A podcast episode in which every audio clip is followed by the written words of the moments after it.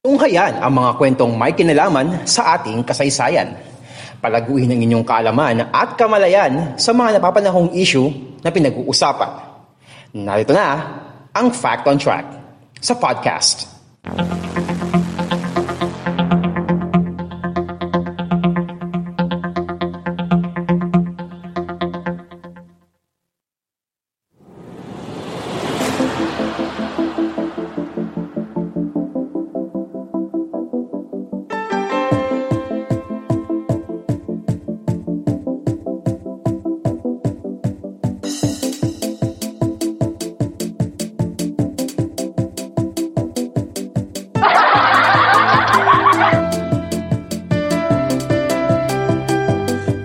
magsusumba nito ah.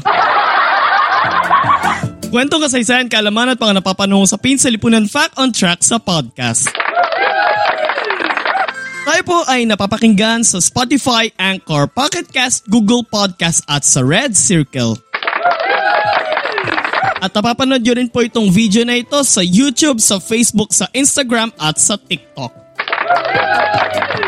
Kung kayo po ay nanonood sa ating YouTube channel na Podcast Demands, huwag niyo pong kalimutan na pindutin ang subscribe button pati na rin ang notification bell button para masundan niyo po yung mga susunod na episodes ng Fact on Track sa podcast.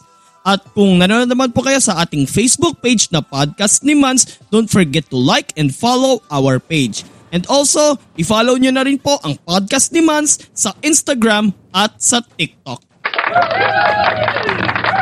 This week, ipinagdiriwang ng ating mga kapatid na Chinoy o maski mga purong Chinese ang Chinese New Year. And sa episode natin ito dito sa Fact on Track sa podcast, pag-uusapan natin ang mga karaniwang inihahanda tuwing Chinese New Year. Woo! Another food show na naman to. Tulungan nyo akong paglawayin natin dito si Enzo. Sa bawat pagkain na ating i-discuss, pag-uusapan rin natin dito kung ano-ano nga ba ang mga sinisimbolo ng bawat pagkain na inihahanda sa okasyong ito.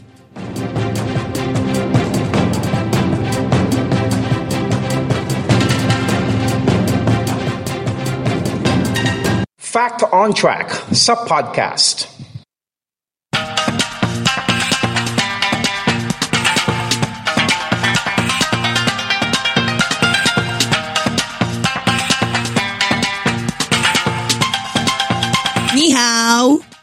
Xie Kang hei fat choy. Hindi nawawala sa handaan kapag Chinese New Year ang tikoy o kung tawagin sa Chinese ay Nian Gao. Nian Gao. Gawa sa giniling na malagkit na bigas ang tikoy.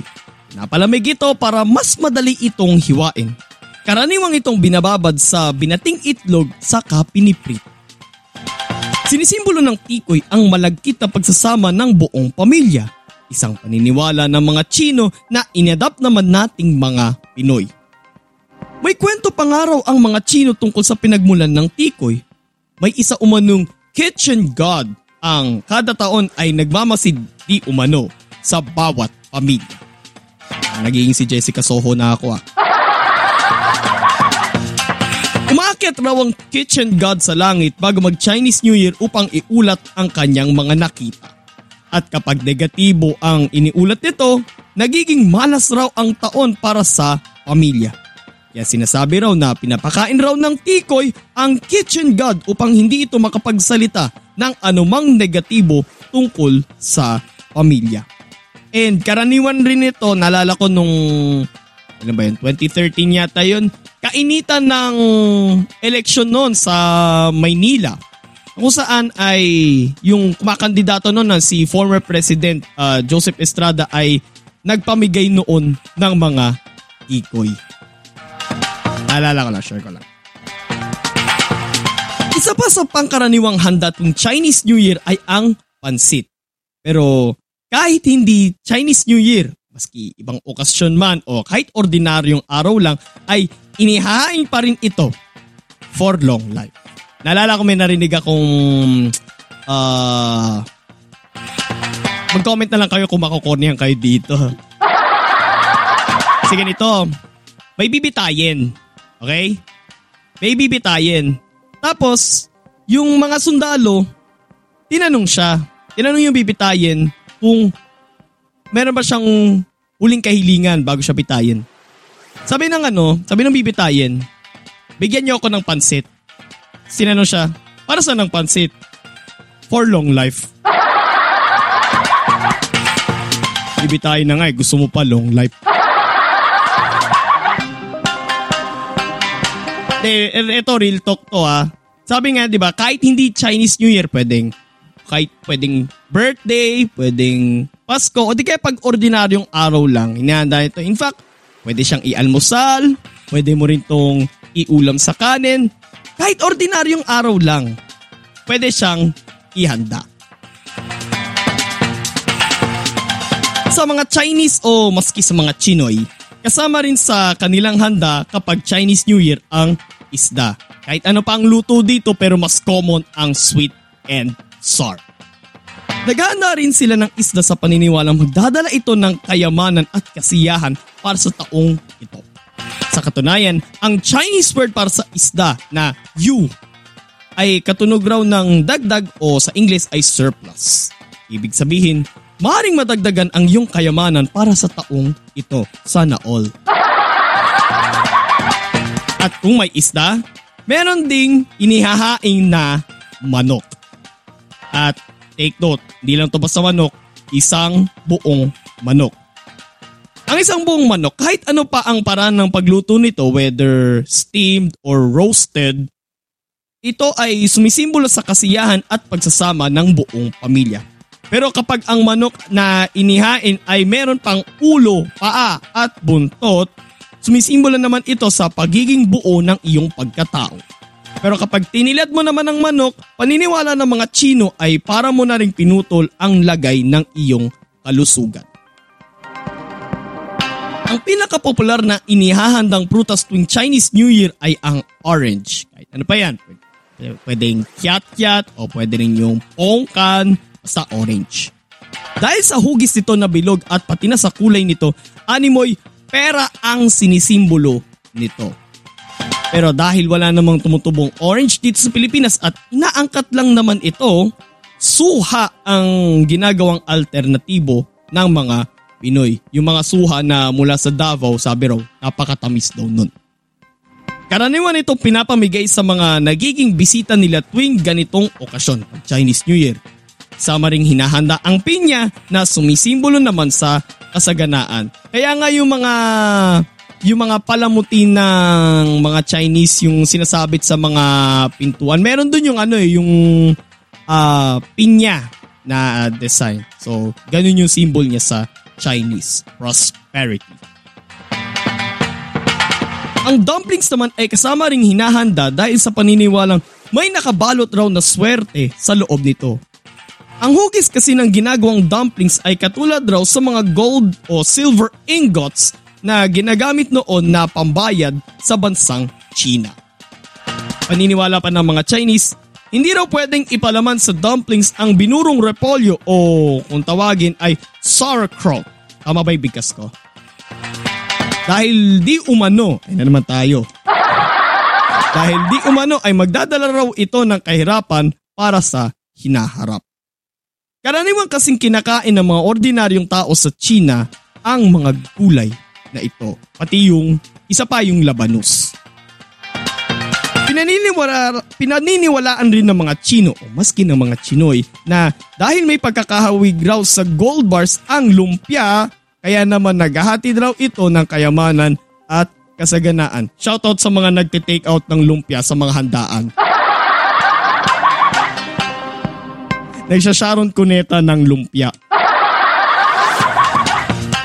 Kung desserts naman ang hanap mo kapag Chinese New Year, nariyan ang hopya at iba pang mga sweets. Ang hopya ay pinaliit na bersyon ng mooncake na hinahanda naman ng mga Chino tuwing Mid-Autumn Festival.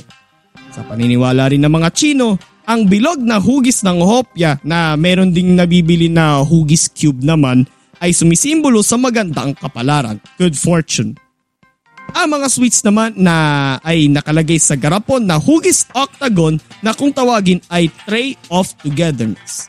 Dahil ang octagon ay may walong sides, swerte para sa mga Chinese ang numero 8.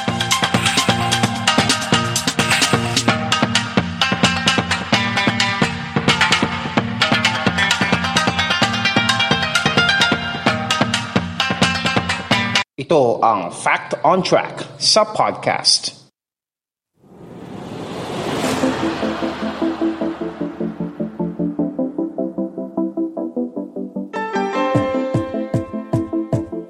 So meron akong dalawang points as a conclusion.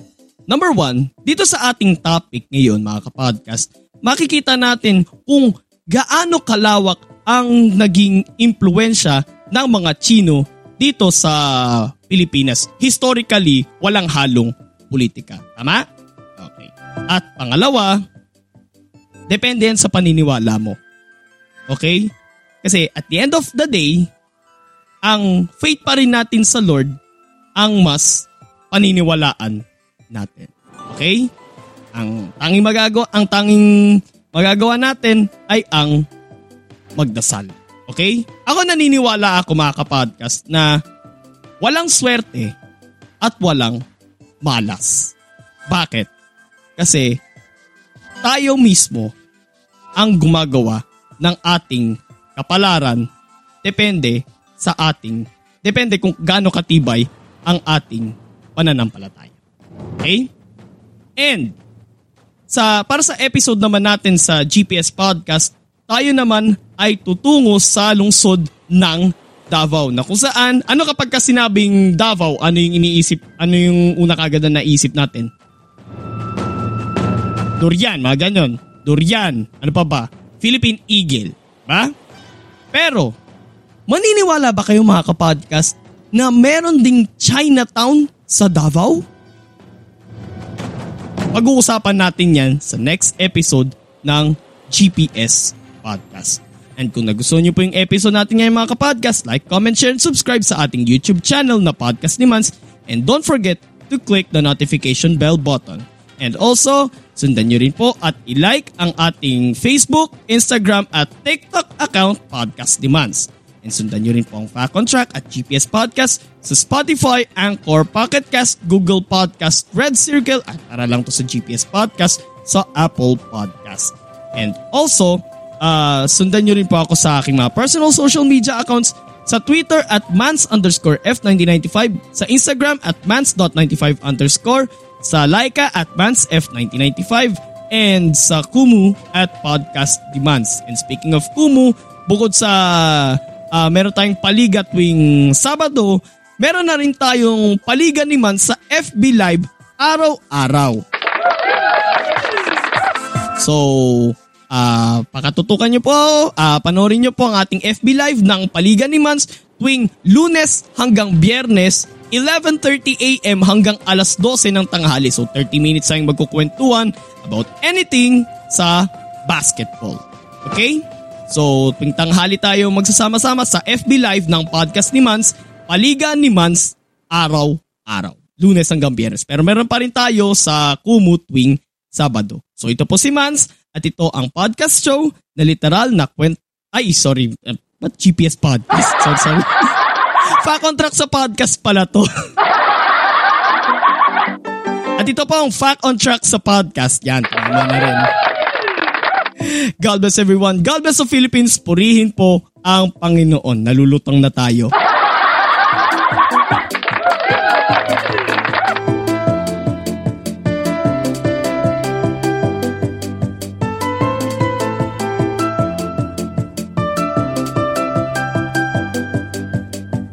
Natunghayan ang isa na namang edisyon ng Fact on Track sa podcast. Patuloy na subaybayan ang Fact on Track sa Spotify, Anchor, Google Podcast, Red Circle at Pocket Cast. At mag-subscribe sa podcast ni Mans sa Facebook, YouTube, Twitter, Kumu, Laika at TikTok. Maraming salamat sa inyong patuloy na pagsubaybay.